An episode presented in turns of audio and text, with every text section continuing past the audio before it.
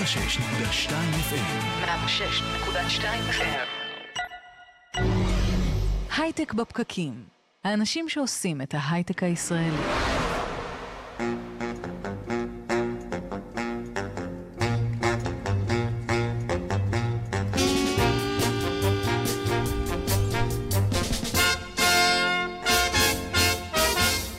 בוקר טוב, אנחנו הייטק בפרקים. יום חמישי, 27 ביוני 2019. בוקר טוב לכם חברים, מקווה שעבר לכם שבוע מהנה ופרודקטיבי. אני רואה טולדנו, איתי באולפן, מארחים את השידור, נתן לייבזון והדר חי, בוקר טוב לכם. בוקר טוב. אנחנו משדרים לכם ברדיו בינתחומי, בפייסבוק לייב, בכלכליסט, אצטדיון הסטארט-אפ, חפשו אותנו בסאונד קלאוד ובכל אפליקציות הפודקאסטים שקיימות, במילת החיפוש בפקקים. אתם מוזמנים לשלוח לנו שאלות בפייסבוק, תגובות, הערות, אנחנו בשידור לייב, אנחנו רואים הכל וגם נענה. יהיו איתנו הבוקר חבר הכנסת בועז טופורובסקי בשאלה איך אפשר להשתמש בבלוקצ'יין כדי להקל הבירוקרטיה, שאלה טובה. וגם כמובן נדבר על ליברה כי... כי זה מה שאנחנו הולכים לדבר עליו בשנה הקרובה, זה ההייפ הקרוב, תתכוננו. חדשות השבוע עם נתן לייבזון, שיעדכן אותנו במה שקרה השבוע בהייטק. היה שבוע מעניין בהייטק, נתן? מה זה שבוע פסיכי? אוקיי. אמ, אז אנחנו ממשיכים, ירון מגל, לשמחתנו הפך להיות אורח קבוע בתוכנית, הוא ידבר איתנו על התפתחויות בהנדסה גנטית, ואנחנו מתחילים.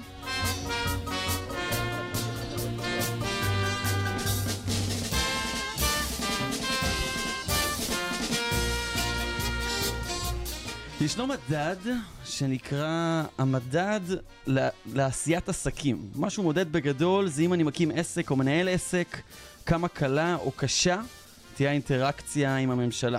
המדד הזה שפותח על ידי כלכלן מהבנק העולמי מחלק את המדידה לשאלות אפורות, כמו איך מקימים עסק חדש במדינה, איך משיגים אישורי בנייה, איך רושמים בעלות על נכסים ועוד שאלות כאלו. איפה לדעתכם ממוקמת ישראל? במדד הזה? אה, נמוך. איפשהו למטה. אוקיי. למטה זה המקומות הטובים. אה, אז כן. באמת? כן. ממתי למטה זה מקום מקום טוב? ראשון, מקום שני, מקום חמישים. יש זה. 190 מדינות במדד הזה, כמה לדעת? איזה- איזה איזה מקום ישראל? אז היא מהראשונים כנראה. 180. ישראל במקום 49, שזה לא, זה לא אוקיי. משהו, לא כל כך מחמיא.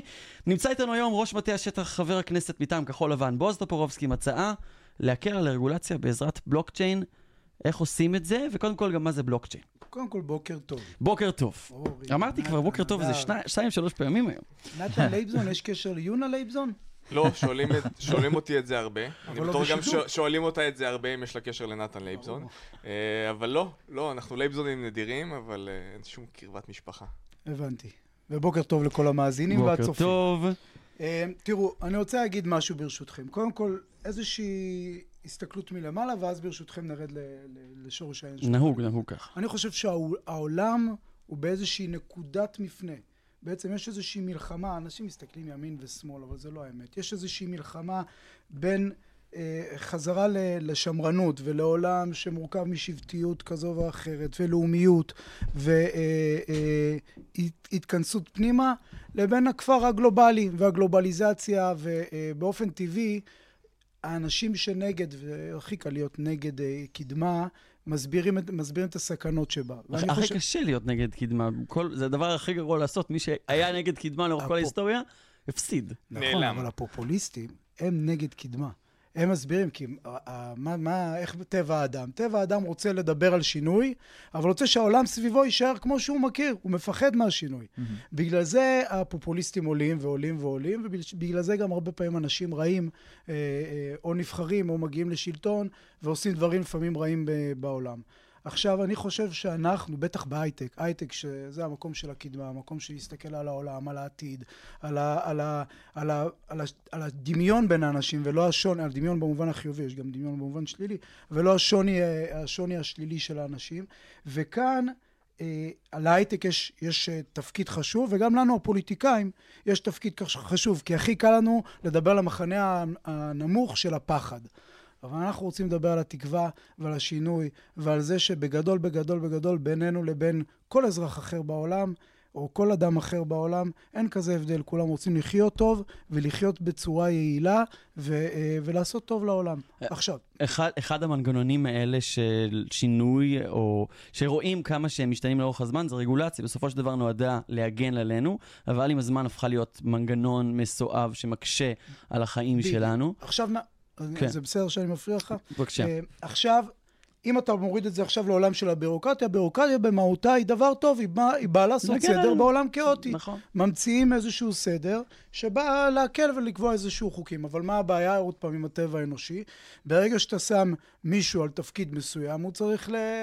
להצדיק את הקיום שלו, ואז נוצר עודף ועודף בירוקרטיה ועודף ועודף רגולציה, ואני לא יודע אם אתם יודעים, אבל במדינת ישראל יש 216 רגולטורים. רגולטורים, זאת אומרת אנשים, או, או בעצם ישויות משפטיות, שתפקידם לעשות רגולציה כזו או אחרת, ובישויות המשפטיות האלה יש מישהו שעומד בראשם, עורכי דין ו- ועובדים וכל אלה, ואלה צריכים להצדיק את המשכורת שלהם, וככה נוצר אה, אה, עודף ועודף רגולציה, וגם מאבקים בין רגולטורים, כי זה אומר אתה נכנס לתחום שלי, אתה נכנס לתחום שלי, ואז כל אחד מנפח את העולם של הרגולציה שלו או שלה כמובן, ו- ו- ו- והרגולציה הופכת להיות במקום משהו שבא לעשות טוב ולסדר, משהו שעוצר את הקדמה, ובא ובעצם אה. אה, מונ- מונע הרבה מאוד אה, דברים טובים מלהתקיים, ואנחנו רואים את זה בעולם עשיית העסקים. דרך אגב, מקום 49 זה... אחרי שעלינו, אגב, חמש מקומות. בדיוק, זה מחמיא. זה, זה מחמיא, אבל זה, זה גם חלק אני לא מהעולם מוחמא, הישן. לא ת- הוחמאתי. תראה. אם יש 32 מדינות במדד ב-OECD, אנחנו במקום 49, אחרי מדינות כמו אה, אזרבייג'אן, קזחסטן. ברור, ברור שהם מחמאה, אני- אם לא הבנתם את הציניות. אוקיי. ומה שאמרתי, זה, אז זה ברור, אני אתן לך, אבל אתה רוצה, אנחנו בוא נרד עוד שלב. בגיאורגיה, מדינה מאוד מאוד מתקדמת, מערבית, סופר, הכי עשירה בעולם, גם כאן אני ציני, אה, להעביר נכס נדל"ן, בין, אם אני עכשיו מוכר להדר, אה, בית, במיליון דולר, בגיאורגיה, דרך הבלוקצ'יין, אני עושה את זה בלחיצת כפתור. זהו. בארץ אתה צריך ללכת לטאבו ולרשם השכונות ול, ולרשום הערת רגע, אז אזהרה. הפתרון לכל הבירוקרטיה הזאת... זה מילת בלוקצ'יין? הקסם בלוקצ'יין. לא, הבלוקצ'יין... אז רגע, מה זה אנחנו לא- בלוקצ'יין? שנייה, איך היא מאפשרת את הדבר הזה?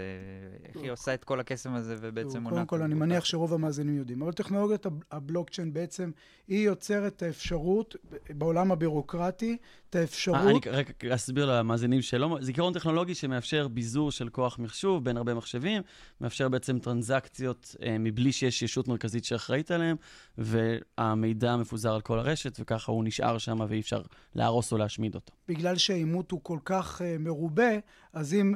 אני אשאר עם הדר, אם אני והדר מסכימים על משהו ורושמים את זה בבלוק, בבלוקצ'יין זה משהו שלעולם אי אפשר יהיה אה, אה, לשנות אותו, אה, אי אפשר כמעט, אי אפשר יהיה ל- ל- לעשות אה, מניפולציות על זה, ו, אה, וזה, ולא צריך בשביל זה שום מתווך. אז אם אנחנו הולכים לעולם הבירוקרטיה, כל המקומות בהם צריך מתווך, דרך אגב, גם מול המדינה, אבל גם בין אנשים, אם זה רישום נכסים, אם זה אימות, אם זה... אה, אה, הקמת עסק, ב- בהקמת עסק זה, זה קצת יותר מורכב, אבל זה גם... מעבר על גם אה, יכול בעלות להיות. של דירה. בואו נלך לדברים הספציפיים. בעצם זה שאני והדר מסכימים על משהו, במקום שיהיו הרבה מאוד גופים שיצטרכו לאמת את ההסכמה ולוודא ו- ולרשום את זה איפשהו, דרך טכנולוגיות הבלוקצ'יין אפשר לעשות את זה רק ביני ובינו, לחסוך עלויות של מתווכים, לחסוך עלויות של עורכי זמן. דין, כן. עורכי דין זה סוג של מתווך. אבל מבחינה הזה. אישית, הבל- הבלוקצ'יין כבר קיים תקופה מסוימת, ובין הפרט לפרט, זה די מוכח שאנשים כן הולכים לכיוון הזה. השאלה איך באמת, כמו שאמרת, רגולטורים וגופים כאלה שפוחדים או לא רוצים חדשנות, איך אפשר להכיל עליהם את הטכנולוגיה שכביכול היום נמצאת בקצה. יש- אחת הטכנולוגיות היותר יש שתי שיש. דרכים בגדול. אחת זה דרך השוק, עוד מאה שנה זה ייפתר, כי השוק בסופו של דבר חזק מכל דבר, ויהיה את, את, הכוחות, את כוחות השוק, בסופו של דבר מי שלא, מי שלא יאמץ את הטכנולוגיה ימות, מה שנקרא, סליחה על, ה, על, ה, על נכון. הבוטות, אבל אני לא, אני חושב שחבל על, על הדבר הזה, כמו בתאונות דרכים. זה שאפשר להציל אה, היום בכמה פע- פעולות, זה לא קשור קצת לבלוקצ'יין, אבל לצורך העניין, בכמה פעולות להציל חיי אדם בתאונות דרכים, זה לא אומר, זה, זה אומר שדווקא אנחנו צריכים לעשות את זה עכשיו, ולא לחכות עוד 20 שנה כדי שזה יקרה, למשל עם הרכבים האוטונומיים. יש היום טכנולוגיה שיכולה להציל, להציל חיים, אבל במקום ש, שנאמץ אותה ונדאג שזה יקרה כמה שיותר מהר, לוקחים את הזמן. אז אם אני הולך את זה לטכנולוגיית הבלוקצ'יין, המדינה, וכאן זה התפקיד שלנו הפוליטיקאים, צריכה לעודד את זה, ואנחנו צריכים לוודא בחקיקה ובפעולות אה, ביצועיות של הרשות המבצעת של הממשלה, לוודא שהטכנולוגיה הזאת נכנסת כמה שיותר מהר. כי אם היום באסטוניה, נלך למדינת אסטוניה. אבל היא, אסטוניה דווקא מאוד אה, מאמצת טכנולוגיה. כן, נכון, אני נותן דוגמה. אם אסטוניה, שהיא מדינה בסדר גודל של ישראל בגדול, יודעת לעשות כבר שש מערכות בחירות בטכנולוגיית הבלוקצ'יין, זאת אומרת, אני לא צריך ללכת לקלפי ליד הבית שלי, להוציא פתק, לשים במעטפה, ולוודא שמי שסופר את זה לא מרמה, אלא הכל נעשה דרך הבלוקצ'יין וזה עובד, ולא היה שם רמאויות. שזה בבחירות בכלל עולם ישן, כל הקטע הזה של סופרים פתקים. אני בבחירות האחרונות הייתי שומר בקלפי, סופרים פתקים, ואגב, אני חייב להגיד שאני מאוד אוהב את זה. כי יותר קשה לזייף ככה, אה? היית שומר בקלפי? רציתי לראות, עשיתי את זה בדיוק מטעמים של לראות איך זה נעשה, ויצאתי אה, סופר מרוצה. חשבתי שסופר קשה לרמות בבחירות. אז אני אומר לך שזו השיטה שהכי קל לרמות בה. ובגלל שאתה, כמו הרבה דברים, לא מקצוען בשיטה הזאת, אז זה נראה לך שיטה מאוד מאוד ישרה והגונה. אבל העובדה שאנחנו מצביעים היום כמו בשנת 49, mm-hmm. שזו הפעם הראשונה שהצביעו במדינת ישראל, זה uh, תעודת עניות למדינת ישראל, במיוחד שיש מקומות אחרים ויש אופציה טכנולוגית שתעזור לאנשים לצאת להצביע, אנשים שהיום לא יוצאים להצביע, ותוודא uh, uh, שלא יהיו רמאויות. ספציפית לגבי, If it ain't broke, don't fix it. ספציפית לגבי הבחירות, uh, מה שזה מאפשר זה דווקא זה שזה מונע חשש מזה שהרימו את הבחירות, זה חלק מאוד מאוד חשוב בזה, שצריך להמשיך עם השיטה. אני בטוח אבל שיש רמאויות uh, שאתה כן, לא, אתה לא רואה אותן. כן, אתה רואה קלפיות שיש להם אחוזי הצבעה של 200 אחוז ומעלה, נכון. קיימים אי. אתה פשוט לא רואה את זה. אני, עוד פעם, אני, הכי קל לי, אני אכנס לזה, אני אסביר לכם כמה שיטות, איך, איך גם אצלך בקלפי יכלו לרמות, למרות שאתה בטוח שלא רימו. אם זה כשהלכת פעם אחת לשירותים, ואם זה בשלב שבו הקלפי יצא כבר מה, מה, מה, מהחדר שבו היית. כן. לאיזשהו אוטו, ומהאוטו זה יצא, האוטו נסע לאנשהו, ומישהו הוציא את זה מאותו מקום למקום אחר. אבל שמה כן, ברגע במקום של לא, לא ה... אחרי שזה עבר אותי, שזה באמת שלבים מאוד מאוד גבוהים. פתאום הוא ייזכר באיזה משהו חשוד שקרה שם. תזכירו לי לא להסתבך עם... פתאום הוא שם שם כמה פתקים. אבל אם אנחנו חוזרים לנושא של הבירוקרטיה, כל מה שקשור לרישום, כל מה שקשור לאימות, שזה חלק גדול מפתיחת עסקים, וזה חלק גדול מהחיים היומיומיים שלנו, תמיד אנחנו צריכים אה, אה, כל מיני גורמים שיעשו את זה, אם זה נוטריון, אם זה עורך דין, אם זה פקיד במשרד, הרי תחשוב, אתה רוצה לשנות כתובת בתעודת זהות, השם שלך. אתה צריך להגיע למשרד הפנים, אתה צריך שאיזשהו פקיד יאשר לך שהוא אישר לך לשנות את השם וירשום את זה באיזשהו מקום, תאר לך שאתה יכול לעשות את זה בקליק. אז יכול להיות שזה יגרום לאנשים... לבחור שמות מוזרים, כי מי, אף אחד לא ישאל אותם מה אתה עושה עם עצמך. תשמע, אבל... לדבר אל דור ה-Y ולהגיד להם שאפשר לעשות דברים בקליק זה לגמרי עובד ו- וקונה אותנו, אבל השאלה גם, זה איך עושים את זה, סבבה, עושים את זה, ב- או מעבירים נכסים בגיאורגיה ובאסטוניה בעזרת בלוקצ'יין. השאלה איך מביאים את זה לארץ, פרקטית איך מיישמים את הרעיון הזה. באה המדינה ואומרת, בא המחוקק לצורך העניין. איזה יופי שהוא יושב איתנו. ואומר, אנחנו היום ב-2019, עד אה, ראשון לראשון 2022, 50 אחוז מהאימות והעברת נתונים במדינת ישראל חייב להיות דרך בלוקצ'יין. זה נוצר חוק, ואז הדבר הזה עובר ל, אה, לרשות המבצעת, למשרד הרלוונטי. זה החשש שלי אגב. ש... מה קורה בדרך כלל? זה אבסורד במדינת ישראל. שיהיה חוק, ופשוט הוא לא, לא יהיה חוק. רוב החוקים לא נאכפים. מעל ל-50 אחוז. בשביל זה צריך שגם ה... אה, ש... תהיה הסכמה בין המחוקק לרשות המבצעת, שגם הממשלה תהיה מורכבת מאנשים שהקדמה היא לנגד עיניהם ומבינים את החשיבות של זה, והשר הרלוונטי מבין את החשיבות של זה. עכשיו, אם הדבר הזה צריך שר שידחוף את זה, ויש כאן סיפור קצת יותר מורכב. כי... בהקשר הזה חייבים להגיד החלטת ממשלה ש, שמס הכנסה ומע"מ, שמבחינת כל אזרח, שני צינורות שהולכים בסופו של דבר לאותו פול, כמי שפותח עסק צריך לעבור גם שם וגם שם. הייתה החלטת ממשלה שהם צריכים להתאחד, משהו שעדיין לא נעשה בפועל. אבל למה זה לא קרה? כי אז בא לך ועדי עובדים, ואומרים, רגע, זה דורש, זה התייעלות, זה חוסך כסף נכון, למדינה, זה מוריד בדיוק 10% השלב שמדאיג מהעובדים. אותי. אנחנו לא מסכימים. או אפילו יש דברים יותר גרועים, יש אבסורדים יותר גדולים. רגע, זה דורש שאני אהיה פקיד, במקום שעכשיו אני אקבל פקס, ישים אותו בערימה, יחתום עם חותמת וישים את זה באיזה תיקייה, אני צריך לקרוא את זה במחשב, אז אני צריך השתלמות אה, אה, טכנולוגית. בשביל זה אני צריך תוספת שכר. דברים אז איך אבסורדים. מניעים את הדבר הזה? לכן דורש- הרעיון של זה- בלוקצ'יין רעיון מעולה ואנחנו אני- לא מפקפקים, אבל ביצוע שלו, לא, אבל פה, אני אנחנו לא מפקפקים, אבל עדיין, מה שתמיד עולה לי בראש זה... אה, בתור מחוקק אתם רוצים לדעת להסביר לציבור למה, למה עושים את הדברים ומה זה, ועכשיו אתה בא להסביר איזושהי טכנולוגיה שבעצם אף אחד לא שולט עליה, אתה פתאום תתחיל לעשות דברים. אולי החשש מכן לפעול זה אחר כך ביום שאחרי, איך אנחנו נבוא ונסביר לציבור, רגע, עושים את כל המידע הזה, ובעצם לאף אחד אין שליטה. כאן המקום של הרגולציה. כאן המקום לבוא ולהגיד מה יהיה בטכנולוגיה, איזה סוג של שליטה דרך המדינה תהיה, מה התנאים שלה להתקיים. וכל עוד הרגולציה מספיק רזה וברורה ומאפשרת לעולם הטכנולוגי ולעולם ההייטק לתת את הפתרונות והמדינה בוחרת את הפתרון הכי ראוי שעומד בתנאי הרגולציה, אז זה הדבר שקורה. אבל אני רוצה לקחת אתכם אחורה למה שהתחלתי איתו את הדיון. וזה, וזה זה שיא הסיפור שמונע מהקדמה. אנחנו בנקודת מפנה בהיסטוריה האנושית. ו... והנקודת מפנה הזאת היא כזו, ואתם מכירים את זה, אתם בהייטק מכירים את זה. הקדמה או הטכנולוגיה מתקדמת בקצב מטורף. וה, והבירוקרטיה נשרכת מאחורה. אנחנו היום, אפילו כאן ברעיון הזה, מדברים עדיין במושגים של המאה ה-20, כשאנחנו כבר ב, ב, עוד מעט בחמיש, בחמישון השני של המאה ה-21. אנחנו... מדברים על שמאל וימין ועל בירוקרטיה ועל רגולציה ועל אה, פקסים ועל טלפונים כשאנחנו בעולם שבו יש טכנולוגיה שלא צריכה את כל הדברים האלה. וכאן המקום וזה ההכרעה שדרך אגב זה נשמע קצת אה, עכשיו וואו אבל זה ההכרעה שהאנושות נמצאת בה. זה העולם שבו האנושות נמצאת בו. או שאנחנו נותנים לעולם הישן להחזיק אותנו מאחורה או שאנחנו משחררים את הקדמה יחד עם, ה, עם הבלמים הרצויים ומתקדמים ו... והאנושות עצמה מתקדמת בקצב מסחרר כמו הטכנולוגיה. מה שקורה היום, בגלל העולם הישן, מי ששולט ב, ב, אה, ב, בקדמה זה או אה, כל מיני אה, אנשים פרטיים, חברות גלובליות כאלה ואחרות, בגלל שזה הסיפור של העולם הישן, או כל מיני ממשלות שמשחקות בינם ובעצמם. מי שמפסיד בסופו של דבר זה האזרח הקטן והפשוט, שהוא איזשהו כלי משחק בין, ה, בין הגופים האלה. עכשיו, אם תהיה מנהיגות... אבל זה בדיוק המקום שלנו שאנחנו אומרים, אנחנו, אוקיי, איך מביאים את הדבר הזה לכדי ביצוע? אז סבבה, עד, עד שנת 2022 המדינה מחליטה ש-50% יהיו, אה, בחקיקה, ש-50% מהתשתיות האלה יהיו בטכנולוגיה של בלוקצ'יין. ההחלטה הזאת מאוד טובה ויפה. איך אתה מהאופוליט, מהאופוזיציה או מהקואליציה יכול לגרום לדבר כזה לקרות? מהאופוזיציה זה מאוד מאוד קשה. אפשר עדיין אבל- לעשות דברים כאלה. מהאופוזיציה על ידי פיקוח. נכון, אבל השינוי המהותי שכשאני, שאני מדבר עליו דורש אה, שלטון אה, עם רוב שמסכים על הדבר הזה, כי בסופו של דבר יש זה... הסכמה על הדבר הזה. אין כבר, הסכמה על הדבר כבר ב-2018 הוקמה ועדה שהמטרה שלה לטפל בכל הנושא של בירוקרטיה, ובזכות הוועדה הזאת, אגב, כל מיני שינויים שהיא עשתה, ב-2014. רוני חזקיהו, 2018, רוני חזקיהו עומד בראשה, אה, ועדה של משרד המשפטים, אה, התקדמנו חמש מקומות, וזה דרך, זה לאט לאט.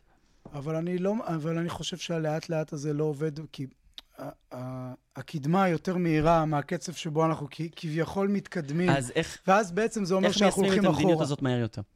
במהפכה. במהפכה, לא מהפכה אה, אה, פוליטית במובן ה... מה- עכשיו אה, המאבקים. מפילים את השלטון.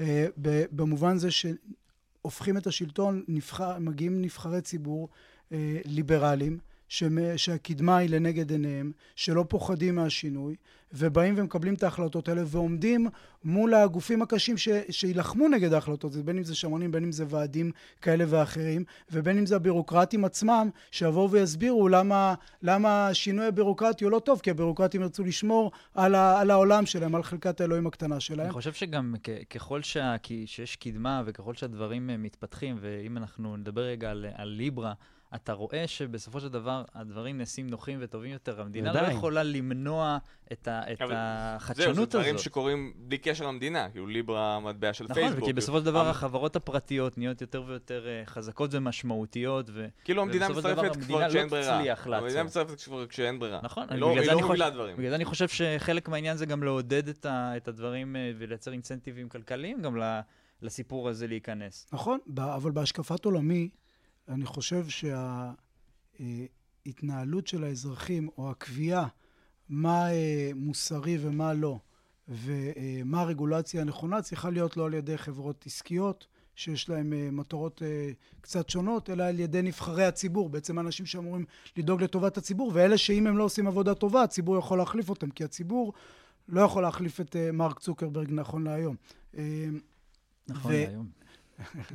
ו, ו, וזה המקום שלנו, וזה, וזו החשיבה שאני חושב שצריכה לעבור גם לשיח הפוליטי. נכון להיום השיח הפוליטי הוא שיח פוליטי של המאה ה-20, של אה, אה, חמאס, חיזבאללה, של ת, תיתן עוד, אה, עוד שקל אה, לקצבה כאן, פחות שקל לקצבה כאן, ומי מי מרוויח מכל זה? זה אנשים שהם, אה, שהם בעצם, ש, שהעולם הנוכחי טוב להם. אבל העולם הנוכחי הוא לא, הוא תמיד יכול להיות יותר טוב. אז איזה והתפקיד- שיח, איזה שיח אה, באמת מועיל יותר איזה לאזרח עולם הקטן? אנחנו צריכים להיות? השיח שאנחנו... ש... השיח שאנחנו חייבים אה, להיות בו, זה שיח שבא ואומר, העולם שאנחנו רוצים להיות בו זה עולם שבו יהיה מינימום בירוקרטיה. עולם שבו אם אני כאזרח רוצה לעשות פעולה, עובדי המדינה, האנשים שמקבלים שכר ממני, מהמיסים שאני משלם, תפקידם הוא לעבוד בשבילי. נכון להיום, אם כל אחד מכם או מהמאזינים שמקשיבים לכאן רוצה לעשות משהו מול המדינה, ואם אנחנו מדברים כאן על פתיחת עסקים, הוא עכשיו בחרדה עצומה מול העובדים של המדינה, הוא רודף אחרי הפקידים השונים, הוא מפחד מזה שהם לא זה, הוא מבקש שהם יתייחסו אליו והכל. התפיסת עולם שאני מדבר עליה, הם אלה ש... היא זאת ש...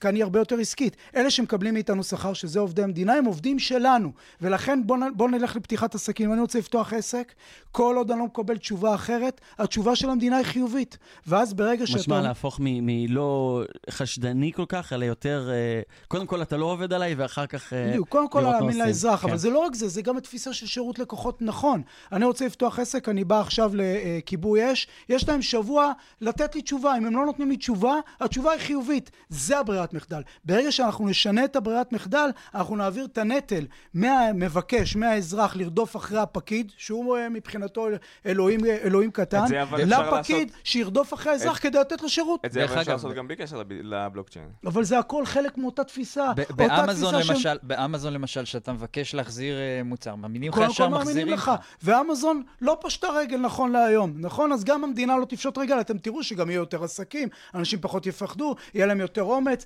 וזה יהיה הרבה יותר טוב, וזה הכל קשור לבלוקצ'יין, בהמשך לנתן, למה שאתה אמרת. הכל קשור לאותה תפיסה, תפיסה של קדמה, תפיסה של, של שינוי המקום של המדינה מול האזרח, ואיפה אנחנו צריכים, אנחנו המדינה צריכה להתערב, ואיפה היא צריכה לא להתערב, ו- ומה, ומה תפקידה. וזה לא קורה היום. אנחנו וזה לא קורה ב- היום לצערי. בהחלט הנקודה של שיח בונה יותר ויותר אמון בין הממשל לבין האזרח ועירוב של טכנולוגיות חדשות, משהו שלחלוטין לחלוטין אנחנו יכולים להתחבר אליו. בועז טופורובסקי, אה, ראש מטה השטח וחבר הכנסת מטעם כחול לבן, תודה רבה. תודה, תודה, היה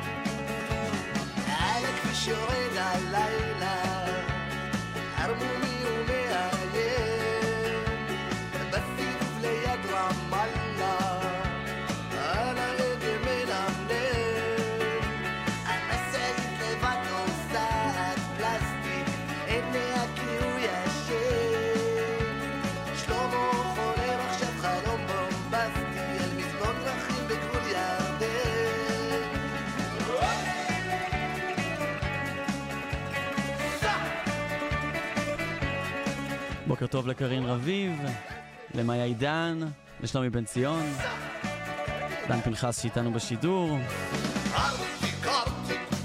דן גרוצקי, ואנחנו ממשיכים לנו.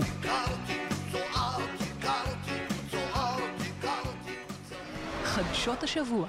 נתן, אמרת שקרו דברים מאוד מעניינים השבוע, עכשיו זה הזמן אה, לדבר עליהם. בוקר טוב, נתן. בוקר צח. אה, אז כן, קרו דברים מאוד מעניינים השבוע. רק שבוע שעבר כל העולם סער וניגש בעקבות המטבע החדש אה, של פייסבוק, הליברה. אה, ועבר לו שבוע, וכבר אנחנו מתחילים לשמוע שלא רק הרגולטורים ככה מתחילים להגיד לפייסבוק hold it. שאגב, זה קרה, הרגולטורים התחילו להגיד לפייסבוק הולדיט, מי שלא כן, התעדכן כן. בארצות הברית, אמרו כן. תפסיקו עם כל הדבר הזה שאתם עושים, כן, אנחנו מפחדים. בדיוק, וכבר התחילו אפילו לעשות כמה דברים, ניגע בהם עוד מעט. גם השותפות של פייסבוק פתאום כזה אומרות לה hold it.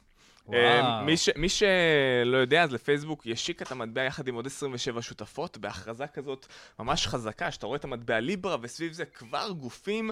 אה, או מאסטר קארד, ויזה, אובר. אה, אה, ספוטיפיי, אקספו, אחוז, eBay. מהטרנזקציות העולמיות נעשות על ידי החברות האלה. לגמרי, זה, זה. חברות שאתה רק רואה את זה, אתה כבר אומר take my money, ופתאום חלק מהן אומרות, של- "וואי, של- שלהם כבר הכסף שלך, להם כבר זה- כן? זה כבר לקחו את הכסף.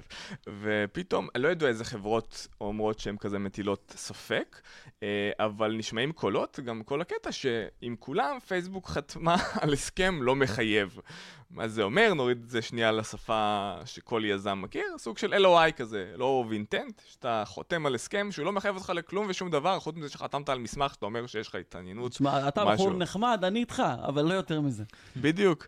אז... אה, לא, אבל זה, הם הם היו חייבים גם לשים איזה עשרה מיליון דולר כל אחד, או משהו בסגנון הזה, לא? אז דבר כזה, זה כנראה גם נעשה בשלבים, בהנחה ויגיעו למיילסטון, כנראה פייסבוק, יש פה אה, אתגר רגולטורי לא פשוט, אז כנראה זה גם משהו, אנחנו, שוב, אה, פרטי ההסכם בין פייסבוק לחברות לא מפורסמות, אבל אם ניכנס לספקולציות, אז אפשר להגיד שפייסבוק ביקשה את התמיכה, כדי להראות איזה משהו חזק, ולהגיד, טוב, שהן מחויבות כבר לשים את הכסף, ברגע שעניינים מול רגולציה מסתדרים, או איקס מסוים של אנשים כבר מתחילים להשתמש, אה, וסוג של עכשיו הם יוצרים איזשהו מצג, שהוא לא הכי אמיתי.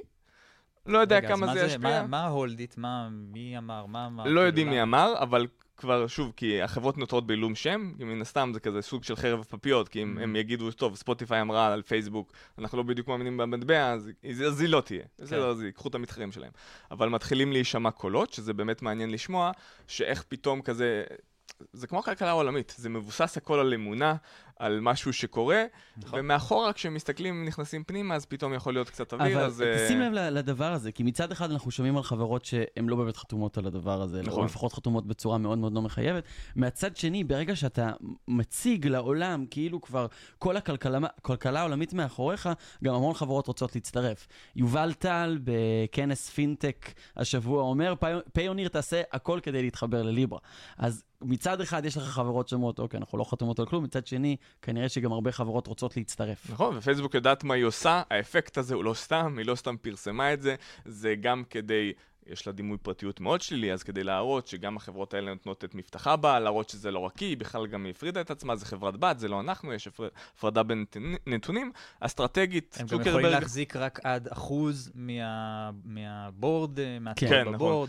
אסטרטגית, צוקרברג והחבר'ה שלו יודעים מה הם עושים, הם לא ילדים בעסקים, את זה אי אפשר לקחת מהם, אז uh, המטבע, אני מניח, בסופו של דבר יתחזק, אבל שימו לב, אל תרוצו, תתפרעו על זה, יש פה, כמו שלכל דבר, יש צדדים אפורים, או שחור ולבן, אז גם פה, לא הכל ורוד.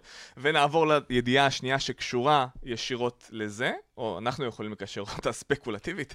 הביטקוין קפץ ב-17% סך, סך הכל בת... בשבוע האחרון, הוא נסחר כבר ביותר מ-13 אלף דולר. אני לפני בטוח יומיים. שזה קשור, וואו, אני הספדתי. אותו כבר. לפני יומיים הוא היה 11 אלף. קודם כל חשוב להגיד שכל הדיבור על, אה, על ביטקוין הוא, הוא משול להימורים. זה עולה ויורד.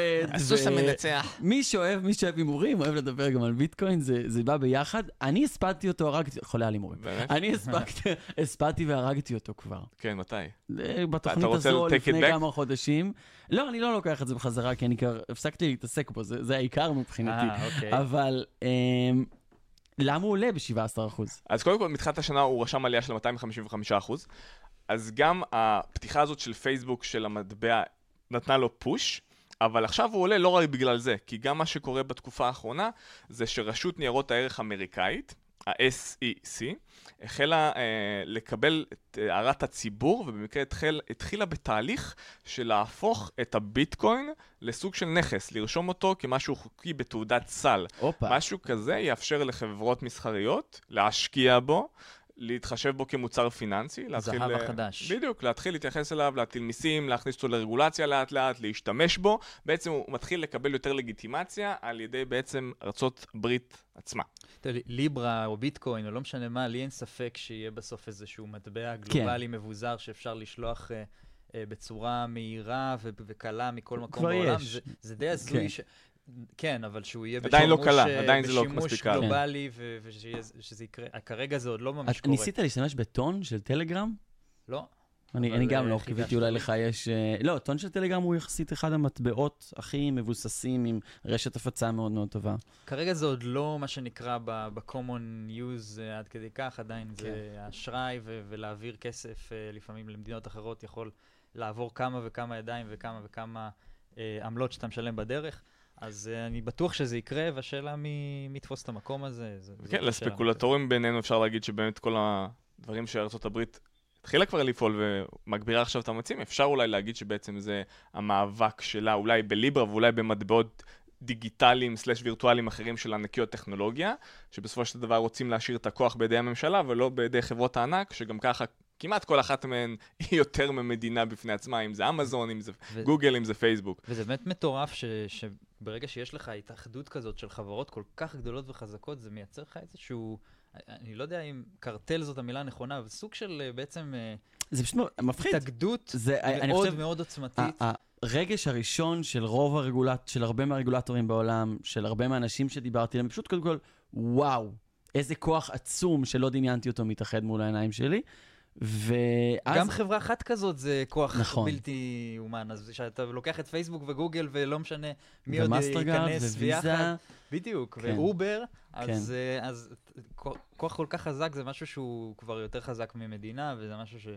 אה, ב- בידיים של, לא של הציבור, של לא משהו דמוקרטי כל כך, אז זה משהו קצת מפחיד. אולי כן. בק- בקרוב ארה"ב תשאיר גם מטבע קריפטוגרפי משלה, מה שיחזק עוד יותר את הביטקוין, אז אורי, רוץ לקנות. אה, אה, אפשר רגע של ספקולציה? כן. האם זה שאולי אה, הביטקוין מקבל יותר לגיטימציה מהממשל בשביל להילחם בליברה? בום. הוא יכול להיות. כן, לגמרי, נקודה שנגענו בה. שוב, ארצות הברית רוצה, אם כבר, אם כבר יש מטבע והעולם הולך לשם, ואי אפשר להימנע מהידיעה הזאת. אה, העולם אז לפחות- הפיננסי לפני 50 שנה הוא לא היה מה שאנחנו מכירים היום, העולם הפיננסי עוד 50 שנה הוא לא יהיה מה שאנחנו מכירים היום, הוא ישתנה. כנראה שזה לכיוון הקריפטוגרפי, כי זה השחקן הכי משמעותי והכי חזק, והטכנולוגיה שעומדת פה, ולוקח לה זמן להבשיל ולהיות במיינסטרים, מה שנקרא. אז כנראה זה הכיוון. השאלה איזה מטבע יהיה הכי חזק, הביטקוין, מישהו אחר, אה, של מטבע של ארה"ב, מטבע של סין, whatever, מטבע של איזושהי ענקית טכנולוגיה, אז עכשיו השחקניות התחילו, מה שנקרא, להוריד את הכפפות ולהילחם ולחוות, ואנחנו יכולים רק ליהנות מכל זה ולראות מי מהמר יותר טוב ועל איזה מטבע. וידיעה לסיום, ידיעה ששברה לי את הלב ל... לפחות לפס... לכמות החתיכות שהתרסקה על הירח. הודעה מהאקסיט. זה, כן. כן, אנחנו אף פעם לא היינו מתאימים. אה, גם בגיל 71 לא נגיע לירח. התוכנית של בראשית 2 אוי. בוטלה, אוי. נכון, אה, לרגעים אלו ממש. עמותת SpaceIL שעומדת מאחורי החללית והתורם המשמעותי שלהם מוריס קאן, לאחר שעשו כמה ישיבות דירקטוריון וח- וחשבו להחליט על להניע את הפרויקט בראשית 2, הם החליטו שהפרויקט, לפי מה שהם מוסרים, שהפרויקט הוא לא מספיק שאפתני לעשות בדיוק אותו דבר, רק הפעם להצליח, ובגלל זה הם לא יוצאים האמת ש- לדרך. האמת שאני איכשהו מתחבר ל- ל- מתחבר לאמירה. הזאת, כי, כי אתה כבר אומר, אוקיי, אז היה איזו תקלה טכנית בדרך, אז היה זה, אבל את, ה, את הדבר הגדול והענק ש, שרצינו לעשות, שנראה בלתי אפשרי, עשינו. עכשיו בואו נמצא דבר בלתי אפשרי אחר, במקום לעשות את הדבר הזה, שעכשיו הוא נראה קצת אפשרי. זאת אומרת, הגענו, נח... התרסקנו, נחתנו, לא משנה מה, זה כבר הש- לא נראה לא אפשרי. השאלה ו- אם עדיין אפשר מטורף. להגיד, עדיין, אפשר- אף פעם לא נוכל להגיד שעשינו את זה. עשינו כמעט את זה, עשינו משהו מהמם, מטורף, ובאמת מוסר השכל לחיים. מה זה? השאלה, אז, אז נעשה את זה השאלה אם. לא צריך לקחת את המשימה עד הסוף. כאילו, אה, עם איזה אנרגיות? כאילו, לעשות בדיוק את אותו דבר כמעט. שוב, זה נשמע לי זה קצת- ברמה זה הנפשית כל מבאס. כך קשה. אני לא הייתי יכול... ברמה הנפשית או לא ברמה הכספית? כספית זה עניין, כמובן. הנפשית אבל היא, היא מה שחשובה פה, יזמים בסופו של דבר לגרום שמזיזים ל... את זה עם- כל הכסף, כן. ל- ל- לתודעה בעצם לה- להגיד, אוקיי, הכל אפשרי, אז משהו שנראה לנו לא אפשרי הוא אפשרי, ובואו נשיג אותו, וזה היה כאילו הדבר שהניע את כל הפרויקט הזה, לעשות בתקציב כל כך קטן, בכספים פרטיים. אה, בסופו של דבר עכשיו כבר יש את, ה, יש את התודעה, יש את, כנראה את- תהיה את התמיכה, זה כבר משהו שהוא קצת אפשרי, ואז זה קצת הוא מוריד מהקסם של כל הדבר הרי הזה. חלק מהרצון של SpaceIL היה להכ... להכניס את החינוך המדעי, שהם עשו את זה בצורה מהממת. זהו. השאלה האם לא להמשיך עם הפרויקט הזה, ליצור מה שאמרת, את התמיכה הזאת מסביב, את הזה שמדברים על זה בכל מקום, הסטארט-אפים שמתחילים להתפתח, פתאום חקר החלל מתחיל להיות מאוד משמעותי, אז לקחת את זה עוד את יותר, זה. עם דחיפה עוד יותר עצומה לירח, וליצור משהו בתוך זה, משהו שהוא בלתי אפשרי. בואו נעשה נתן- את זה במקום אחר, פשוט. ש- שברת לי קצת את הלב, ואני באמת עם, עם הרגשה של אובדן קצת אחרי, אחרי הידיעה הזאת. באתי אבל... בשביל זה. אבל גם יש פה איזושהי השלמה, כי ה- ה- הרבה מהפרויקט החינוכי, ההוכחה שאפשר, או כמעט אפשר, לדעתי הושגה. נתן לייבזון, חדשות השבוע, תודה רבה. תודה לך. עת השתחררתי הרופאים המליצו לי ביקור חודשי בנמל התעופה זה באמת עושה לי טוב לראות מטוס גדול ממריא דרך דמעה שקופה אחר כך כבר יותר קל הלחץ על העין השטופה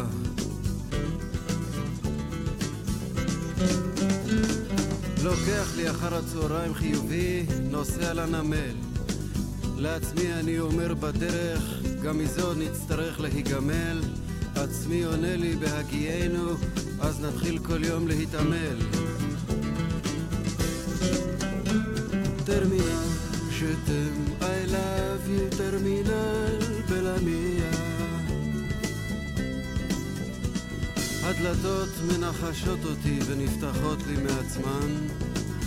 אני נכנס לאט עם הרבה טקס בישבן וכל האינטרקונטיננטליה מדגדגת לי כאן וכאן וכאן לוקח את עצמי לשירותים נכנסו אלינו לאולפן, ירון מנגל, ויזהר שי, שלום, בוקר טוב. בוקר מצוין. Um, אנחנו מדברים המון על כל מיני נושאים סקסיים, uh, כלכליים, מורכבים, כמו בלוקצ'יין, כשאני חושב, חושב שהעיתונות הייטק מפתחת blind spot אדיר לנושאים שנשמעים uh, קצת פחות אטרקטיביים, כמו הנדסה גנטית ודברים כאלה. איתנו ירון מגל, uh, לסתום לנו את ה blind spot, לתת לנו איזושהי סקירה uh, על כל המגמות המדעיות בתחום של הנדסה גנטית. זה באמת הולך לזעזע את עולמנו, מה, מה, מאיפה זה יבוא? מה לדעתך המגמה הכי משמעותית אה, בכל התחום הזה? אז ראשית כל, המגמה הכי משמעותית, ראשית אתה אומר על בלוקצ'יין שזה דבר מאוד מאוד מסובך. אז ראשית כל, כל הדברים המסובכים בעולם הם מאוד מאוד פשוטים לעומת הביולוגיה שלנו. כן. והדבר הכי, ואולי בגלל זה מתקשים להיכנס לזה. ה- מה שמה, הדבר הכי מדהים שעושים היום עם זה, אפשר להגיד שהתאים הביולוגיים שיוצרים את הגוף שלנו ויוצרים את החיים בעולם, הפכו להיות עוד סוג של חומר גלם, שאנחנו עושים את הצעדים הראשונים ביכולת לייצר אותו, בעצם להנדס אותו. זה עוד מחלקת הנדסה באוניברסיטה שמייצרת בחומר חומר גלם חדש, מה, הכוונה חלקי חילוף ממש? אז זה מתחיל בקטן. קטן מתחיל בלהנדס תאים מחדש ולעשות בהם שינויים קטנים. זה מתחיל בלפענח את, ה, את ה-API של הטבע. זאת אומרת, התאים האלה אפשר לתת להם פקודות, להשתנות. אנחנו לומדים איך לתת להם את הפקודות שהטבע נותן להם, ולהגיד, אה, התא הזה הוא כרגע תא אור, בואו נהפוך אותו עכשיו לתא של לב. אוקיי? ונייצר, ומתוך זה עכשיו לקחת מדפסות תלת מימד ועוד כל מיני טכנולוגיות, ולהתחיל לקחת את התאים האלה ולייצר מהם רקמות, רקמות חלקיות, רקמות שריר, רקמות זה, וגם בסופו, בסוף הדרך המאוד ארוכה הזאת, גם איברים שלמים שיהיו פונקציונליים, וזה באמת, אה, להגיד לך אם זה יקרה עוד עשר שנים, עוד אה, 200 שנה, זה משהו שאף אחד לא יכול לענות. רק שנבהיר לעצמנו, אה, יום אחד, והיום הוא לא רחוק, אני נותן פרינט, אה, פקודת הפסק הזאת במחשב, והוא אצבע. מדפיס לי אצבע, יד, אוזן נחמדה, אני רוצה לשפר את צבע העיניים, נכון? זה לא רחוק היום. אז אני לא יודע להגיד שהיא לא רחוק היום, כי אנחנו מדברים על מערכות שרמת הסיבוכיות שלהן היא פשוט בלתי נתפסת. אני חושב שאנחנו אפילו לא יודעים היום כמה המערכת הביולוגית מסובכת עם כמה שאנחנו יודעים עליה. אה, ועד לא מזמן, כאילו בשנת 2000, רק סוג של התחילו את הנושא, להעמיק בו. נכון, בדיוק. הקצב שזה מתפתח שובר את כל השיאים של ההתקדמות של עולם המחשבים. מדברים בעולם המחשבים על חוק מור, שכל שנה וחצי אנחנו שנתיים. מכפילים... כן, זה מאט טיפה, כן. אבל זה מאיץ בנושא של התוכנה, אז אני לא יודע מה החישוב. אה, כל שנה וחצי, שנתיים, אנחנו מכפילים את קצב, ה... את, את חישובים, עוצמת החישוב, את העלות של, של חישוב per אה, זה. אז אנחנו מדברים עכשיו על ביולוגיה שכל תשעה חודשים, זה בריבוע יותר מהיר, כן? אנחנו מכפילים את, ה, את כמות הידע שלנו, מכפילים, מורידים לחצי את העלות שעולה עולה לעשות sequencing, לקרוא את השלושה מיליארד ביטים של ה-DNA שיש לכל אחד מאיתנו בכל, בכל תא, וזה בריבוע יותר מהר, זאת אומרת, אם מחשבים מכפילים את עצמם פי אלף כל 15 שנה, אז בזמן הזה הידע שלנו בגנטיקה מכפיל את עצמו פי מיליון. ועדיין אין לנו מושג כמה זמן זה ייקח לטפס את ההר העצום הזה של הטכנולוגיה הזו שנקראת ביולוגיה. אז בואו נוריד את זה מהרמה הגבוהה הזאת, כי זה נושא מרתק שאפשר לחשוב עליו גם בהקשר של ספרי מדע בדיוני וכאלה, ס- סרטים כאלה וכולי, למה שקורה ביום-יום, לדברים שקורים אה, מסביבנו. אה, יש פה מפגש של עולם המחשוב שמתקדם בצעדים אה, מהירים מאוד, לא כמו הביולוגיה, ומצד שני הפרויקט, אה, פרויקט הגנום וחקר ה-DNA וכולי. יש לך דוגמאות לדברים קונקרטיים שקורים, או סטארט-אפים, או הזדמנויות, או פרויקטים שקורים היום, שאפשר לדבר עליהם, שמקדמים את, את עולם החקר הזה, לאן שאנחנו רוצים להגיע? אז ראשית כל, כן, בהחלט, יש הרבה דוגמאות ספציפיות. אחת מהן, הזכרת פה את אה, מוריס קאן, שהצהיר הצהרה ענקית שהוא הולך לקדם את אה, בראשית 2. במדליק המשואה? אז אה, כן, מדליק המשואה הכי, הכי מדליק. אז בכל מקרה, מוריס קאן יש לו עוד פרויקט מעניין, שהוא מרים יחד עם, בחברה שנקראת פרסייס ביו, שמי שמרים אותו הוא חבר שלי לספסל הלימודים במכון לב, אה, מר אריה בת, אה, והם בעצם מייצרים חלקי גוף. אה, מתאים, לוקחים תאים של בן אדם ומייצרים מזה חלקי גוף. הם התחילו עם עדשות.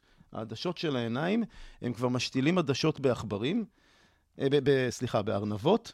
אה, ו... הבדל קריטי מבחינתנו. כן, כן, לא, בדיוק. נתן היה חיוור לרגע, אבל כן, ברגע שאמרת בדיוק. ארנבות ולא ארנבות עכברים, אז... קיבלתי, וואי. בדיוק. מכרסם כלשהו.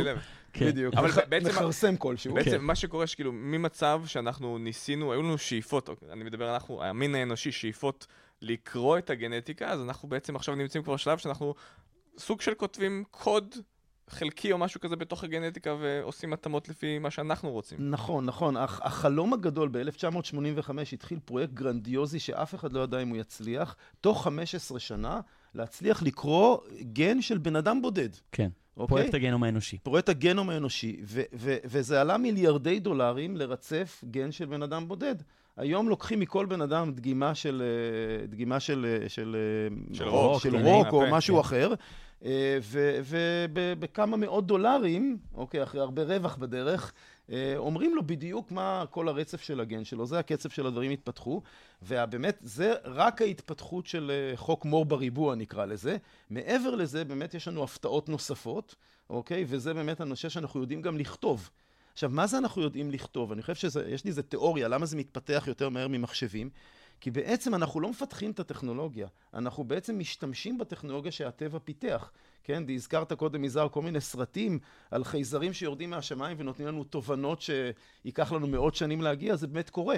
כי יש פה טכנולוגיה שהיא הרבה הרבה יותר מתקדמת מהטכנולוגיה שלנו, ואנחנו פתאום, הטכנולוגיה הזאת, אנחנו הגענו לרמה שאנחנו יודעים להשתמש בה, אוקיי? לא לפתח אותה. אז אנחנו לא יודעים לרצף גנום, אוקיי? לקחת, לפרק את הגנום ולערוך אותו. אבל מסתבר שחיידקים יודעים לעשות את זה. אז אנחנו מפעילים את החיידקים שיעשו את זה בשבילנו. ואנחנו כבר, אבל מנסים לרצף, נכון? קריספר וכאלה, זה ממש ניסיון תכנותי כזה, לוקחים מושגים מעולם התכנות כדי לנסות לתכנת צורות חיים, או לתכנות כן, בסופו של אה, דבר, גנים. הג- הגנום האנושי, זה. ה-DNA, זה זה קוד. זה כן. מורכב במקום מ-0 ו-1, מורכב מארבעה חלבונים. אז כמו שאנחנו משחקים עם קוד, תיאורטית אפשר לשחק גם עם הגנום האנושי, סליחה, תיקון, לא תיאורטית, לא תיאורטית מעשית, ולא משחק. אנשים כבר עושים את זה. מעשית, מעשית. כן. מרפאים היום סרטן, היום יש סוגי סרטן, שמרפאים אותם כבר בהצלחה לא רעה.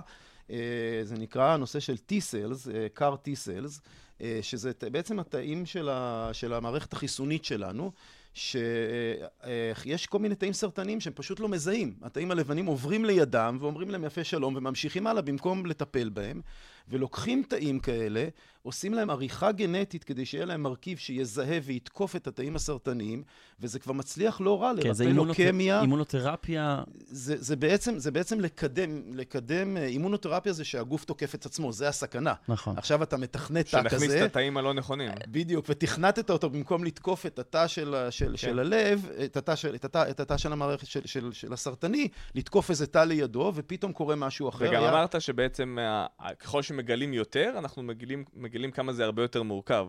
נכון. הנושא הזה של התאים. נכון, והאמת נכון. שגם נושא מאוד מעניין שיש בו בכלל בכל התאים זה תאי הגזע, שהם סוג של ליבת, אה, ה-holy grail אפשר להגיד נכון, של ה... נכון, ואחת התגליות המדהימות שאף אחד לא ציפה לה, אה, היה ויכוח גדול המון המון שנים, מה קורה אחרי שתא נניח התמיין, הפסיק להיות תא גזע, התמנה, התמיין למשל לתא עור, האם אחרי שהוא התמיין הוא בכלל זוכר את הידע איך להיות uh, במצב הקודם שלו, עד שדוקטור שיניה ימנקה ב-2006 uh, הצליח, הצליח לתכנת, לתת את הפקודה הנכונה לתא, כדי שיחזור תא גזע.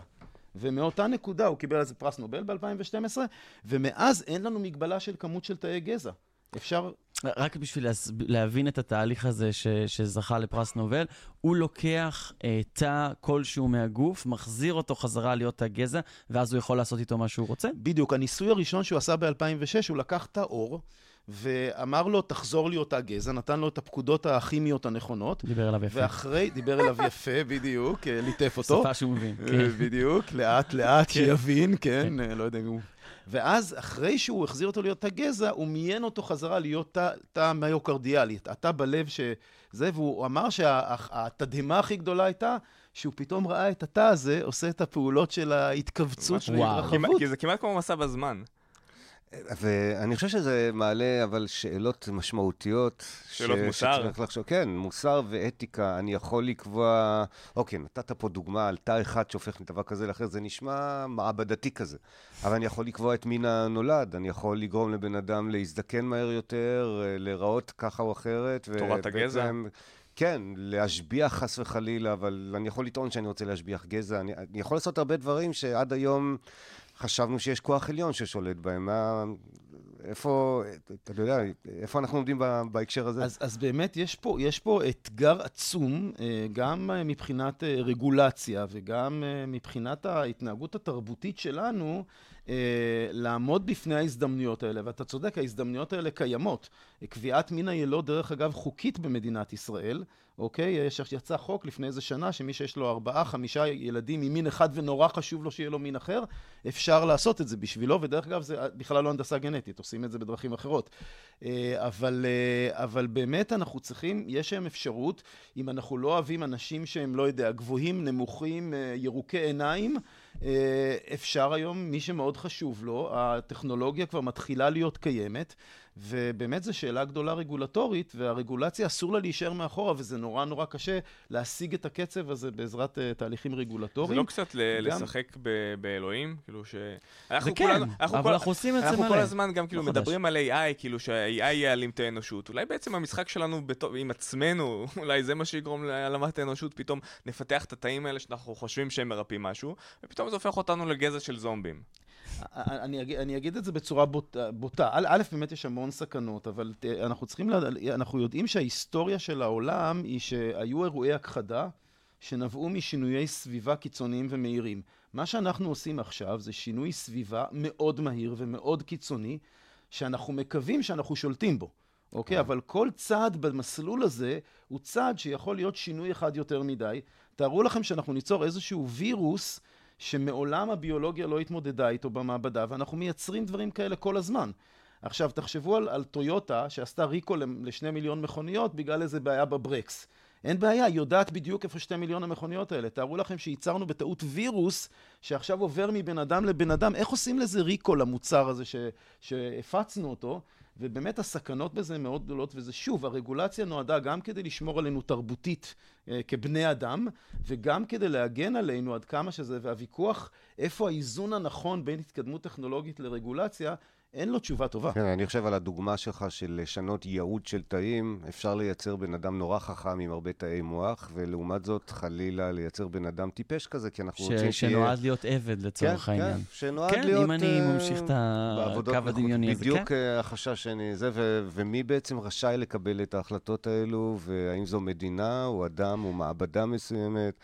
אמ, ולפי קצב ההתפתחות, עמדתי להגיד שאולי זה לא מדאיג אותי, כי אני לא אהיה פה כשהשאלות האלה יעלו, אבל אתה ציינת פה קצב אתה התפתחות. תקבל לב אה, ואת כל האיברים שכן כבר הספיקו לעשות, יחזיק אותי ואז-. ואז זה יאריך לך את לא, החיים. יכול להיות שאנחנו מדברים על שאלות שיעלו כשאלות אמיתיות, לא רק תיאורטיות, בעוד 10, 15, 20 שנה. תקום מעבדה שתגיד... יהיה להם על מה לדבר בתוכניות רדיו. כן. לא, אז- אז אין לי... אין- ויהיה פה השדר האולטימטיבי. כן. יהיה פה שדר שיודע הכל. כן, קול מושלם, אינטליגנט בטירוף, יודע הכל. ומזיז את הכפתורים פה בצורה... אין אף פעם בעיה של מיקרופון אה, סגור. אנחנו תחשוב על זה. מדברים על רובוט בצורה חד אה, משמעית. אורי, אתה מפוטר. כן. כולנו. לגמרי. אה, אז א', אף אחד לא יודע אם זה יהיה בעוד 20 שנה או 200 שנה, מה שקצת יכול לנחם, שכל הטכנולוגיות האלה לא כל כך מתאימות למוח. אוקיי, מתאימות להרבה מאוד איברים אחרים, התאים של המוח הם אחרים. התאים אני כמעט נושם לרווחה כאן. אה, בדיוק, כולנו, כולנו, כן, קח איזו הנחת אה, רווחה גדולה. התאים של המוח הם תאים שמאבדים את היכולת להתרבות ומקבלים תמורת זה חיי נצח. אה, אז, אה, אז הם, אה, והם לומדים, נורא קשה להחליף אותם, אז יכול להיות שזה משהו ש, שבאמת יציל אותנו מזה לעוד איזשהו זמן, כנראה אחר, אחרי זמננו, אבל אי אפשר לדעת. טוב, אני חושב שאנחנו, תוכנית הייטק, ואנשים שמתעסקים בהייטק חייבים להתחיל להבין את ההתפתחויות הטכנולוגיות שבאות גם מהכיוון הזה, כי אחרת פשוט אנחנו לא נצליח לפתח את המוצרים הרלוונטיים לעולם המתפתח. תודה רבה, ירון מגל. כן, תודה רבה.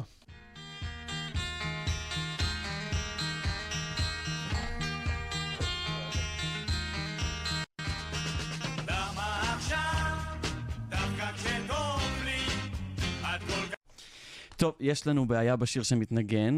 גם ככה הוא לא היה שיר טוב, למה עכשיו של קובי רכט? קיבלנו ביקורות על זה שהוא לא טוב וצריך להעביר אותו, אנחנו ממשיכים לפרשת השבוע. והנה הוא ממשיך לך. בזמן שהוא ממשיך אה, לנגן ברקע. יזהר לא שי, הצלחנו. פרשת השבוע. כי לא הצלחנו לתכנת, לא השתמשנו בטכנולוגיות של ירון מגל כאן לתכנת מוח אנושי שיריץ את הכל במקביל, אז אה, הנה אנחנו משלמים על זה. או, אבל יש לך מוזיקה יש שיר לפרשת שדווקא, השבוע. כן, לפרשת השבוע המוזיקה מסתדרת מעולה. איזה פרשה יש לנו השבוע, יזהר? פרשה מרתקת. אנחנו בפרשת קורח.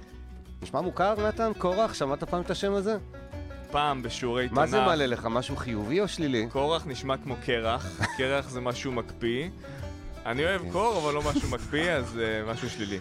אז בואו ניתן קונטקסט. קודם כל זו הפרשה החמישית בספר במדבר, וכיוון שהאזנתי בקפידה לפרשות הקודמות שהועלו פה בשבועות האחרונים, כולנו יודעים שעם ישראל מסתובב לו במדבר.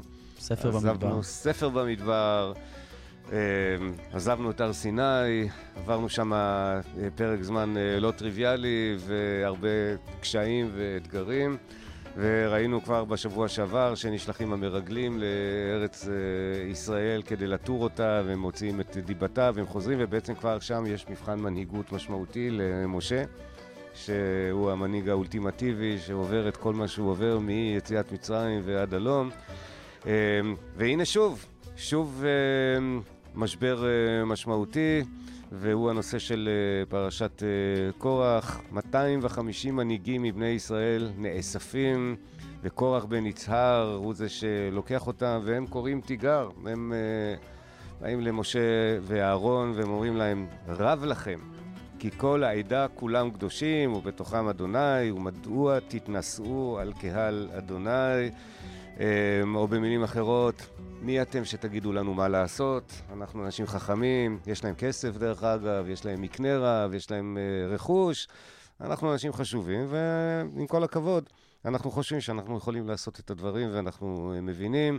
Uh, קורח, uh, יש שם איזשהו סיפור משני, הוא היה אמור להיות אדם חשוב בעצמו, הוא אמור היה לקבל משרת נשיא, איזושהי משרת כבוד בקרב השבטים, והוא לא כל כך מקבל אותה. הוא גם יש לו טענה אה, ערכית אל אה, משה. אתם יודעים, כשמתחילים בטענות, כשמסדרים אותם אחת-אחת, אז אפשר להעלות כל מיני טיעונים. אז הוא גם אה, טוען כלפי משה שימו לב, טענה חמורה ביותר, שחלק מהמצוות שמשה מנסה לחנך את עם ישראל לנהוג לפיהן, הוא בדה מליבו. אה, ויש אפילו מצווה ספציפית שהוא מתלונן עליה, שהיא מצוות הציצית, אה, כי זו המצווה האחרונה שמוזכרת לפני פרשת אה, קורח, הצורך של אה, אנשים אה, ללבוש עליהם אה, ציצית. קיצור, יש שם דיון, והדיון הוא אה, לא פשוט. זה- זה מה שהצית את המריבה, ציצית? אה, תקשיב, כשאתה קורא את הסיפור, אז אה, כן, כאילו ציצית, אבל אתה יודע, כמו בימינו, זה אולי הקש ששבר את גב הגמל או משהו כזה, זה נקודה טובה שהעלית, נתן. והנה, במקרה שלנו, אה, קורח אה, בא וטוען כלפי משה, אבל מביני דבר, מבינים שיש פה קריאת תיגר על המנהיגות, יכול להיות שיש פה גם עניין של כסף ורכוש שמעורבים, משה אומר להם אה, להסתובב במדבר. דרך אגב, הם כבר מבינים שהם הולכים להסתובב שם 40 שנה, כי את זה למדנו בפרק הקודם. האמת- אה, יש פה נושא מעניין, שאני לא יודע באמת אם רציתי לקחת לשם, אבל נושא המנהיגות. האם זה שקראו תיגר כל כך הרבה פעמים על משה, זה אומר שהוא היה מנהיג גרוע? או, או שלא, כביכול בתנ"ך, או בכלל בהיסטוריה היהודית, משה נחשב למנהיג הכי גדול. שהיה, אפילו בעולם, נחשב לאחד המנהיגים הגדולים, אם לא הכי גדול. אבל זה מנהיג שקראו עליו כל כך הרבה פעמים תיגר. בגלל... זו השאלה אם הוא לא היה מנהיג טוב, או שהוא היה מנהיג טוב, בגלל זה שמו אותו בסיטואציה בלתי אפשרית, עם עם שלא מוכן לקבל מרות, עם כאלה שכל שנייה מאתגרים אותו. יש לי מה? דעה משלי, אבל מה אתה אומר, אה, ירון? תראה, אני, אני חושב שהוא המנהיג שהעביר עם את השינויים הכי גדולים בזמן הכי קצר, ושינויים זה משהו שיש לו הרבה הרבה התנגדות, מעבר לרצון פוליטי של אנשים כאלה ואחרים, הרי יש פה אירוע פוליטי בראש ובראשונה, ציצית, לא ציצית, אה, ובאמת זה, אני חושב שזה מאוד מאפיין, תקופה שבה מנהיג עושה שינוי מאוד מאוד גדול, מאוד מתאפיינת בקריאות תיגר, בלנסות לנצל את הפחד המובנה של אנשים. אה, כדי, אה, תראה, הוא גם מעמד, מעמד הר סיני, משנה להם את כל הזהות. בפרשה הקודמת, מרגלים חוזרים מהארץ, לוקח אותם לארץ איומה, לפי מה שאומרים רוב המרגלים. תשמע, אני חושב שהפחדים של העם עולים לשמיים, ויהיה מי שאו ינצל את זה, או באמת ירגיש שהוא חייב, אה, חייב להציל את המצב. אז, אז אה, גדולת המנהיגות שלו היא לא בהכרח נמדדת בזה שהוא מותקף על ידי אחרים, אלא בזה שהוא מצליח להתגבר ובעצם להעביר את כל השינויים האלה. והוא צריך קצת עזרה מהשמיים כדי, אה, כדי להתגבר על האיום הזה. כן, והוא מקבל עזרה. פה כן. ושם מתערב אלוהים ועוזר לו, ובמקרה של קורח, אתם יודעים, אתם זוכרים מה הייתה ההתערבות האלוהית שבסופו של דבר פתרה את המחלוקת הזאת? אין lights. אין lights, אה, זה פשוט מאוד.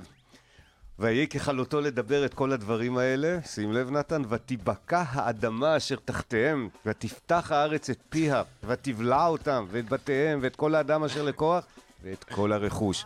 וירדו הם, וכל אשר להם חיים שאולה, ותכס עליהם הארץ, ויאבדו בתוך הקהל, וכל ישראל אשר סביבותיהם נסו לכולם, פן תבלענו הארץ. כלומר, יש פה משהו סמלי, קודם כל קרה להם הגרוע מכל, אבל קרה להם לא רק הם התחצפו אל אה, משה והם אמרו את פי והם קראו תיגר על המנהיגות שלו, יש אה, מסכת אבות שמדברת על מה מתווכחים בעצם ועל מה אתה אה, יוצא ל- לקרוא תיגר. והמסכת אומרת ככה, כל מחלוקת שהיא לשם שמיים סופה להתקיים, ושאינה לשם שמיים אין סופה להתקיים. והפירוש, כשאתה יוצא כבר לאיזשהו ויכוח, כשאתה הולך לאיזשהו מהלך כזה שאומר, אדוני המנהל, אדוני המפקד, אדוני המנהיג, אתה לא הבן אדם שנוכל ללכת עליו, תלך על דבר אמיתי. אל תבלבל את המוח. אל תעשה עניין ממשהו שאינו מספיק חשוב. ותהיה שלם עם אה, עצמך שבאמת אתה נלחם על משהו שחשוב כן, לך. כן, שאמיתי ו- מבחינתך. כן, ואפילו המשנה אומרת שמחלוקת אמיתית היא מחלוקת בין הלל ושמאי, כלומר פרשנות של אה, מצוות, פרשנות של דברים שכתובים, ולא סתם אה, ללכת ולעשות דברים, אז בואו ניזהר גם בעצמנו, כי אם חלילה נצא למחלוקת לא נכונה, בסטארט-אפ, בפוליטיקה, בחיים, בכל דבר, אנחנו עלולים לסיים את חיינו אי שם מתחת ל... מתחת לאיפה שבולעת אותנו האדמה. ענייניות באיזשהו מקום, זה מה שהוא קורא לנו, לשמור על, אה, על ויכוחים ענייניים. או שאולי לא משהו או- שאגו, שלא האגו מניע כן. אותך, אלא באמת משהו ש... תלך על הדברים החשובים באמת. זה אם מה שאני אפשר היה לוקח בכל מזה. ויכוח לעשות ככה שהאדמה בוקעת לשתיים, נורא אה? נוח. כן. זה שלט כזה. מידה כנגד מידה, פתחת את הפה לא נכון, האדמה תפתח את פיה. כן, מידה אבל. הכי חשוב, חבר'ה, להתווכח, להשקיע אנרגיה בדברים הנכונים. עזבו את נכון. הוויכוחי סרק, עזבו את הדברים הקנטרניים, להתווכח על מה שחשוב. יזהר שי, לשמור על ענייניות, פרשת השבוע, תודה רבה.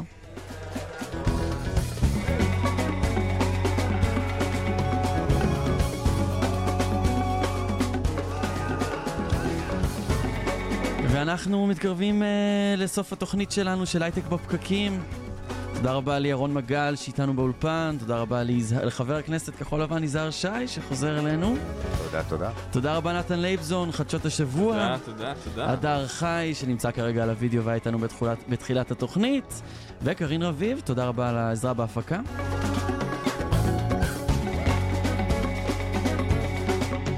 נמשיך עם התודות, תודה לכלכליסט ולרדיו בינתחומי על uh, שיתוף הפעולה. אם אתם uh, רק עכשיו מצטרפים אלינו, אז uh, באסה, אבל לא נורא, אנחנו מחכים לכם בכל אפליקציות הפודקאסטים. פשוט חפשו אותנו במילה בפקקים, גם בסאונד קלאוד וגם באתר הרדיו הבינתחומי. אני אורי טולדנו, אתם מוזמנים לשמוע את התוכנית המלאה, חפשו בפקקים.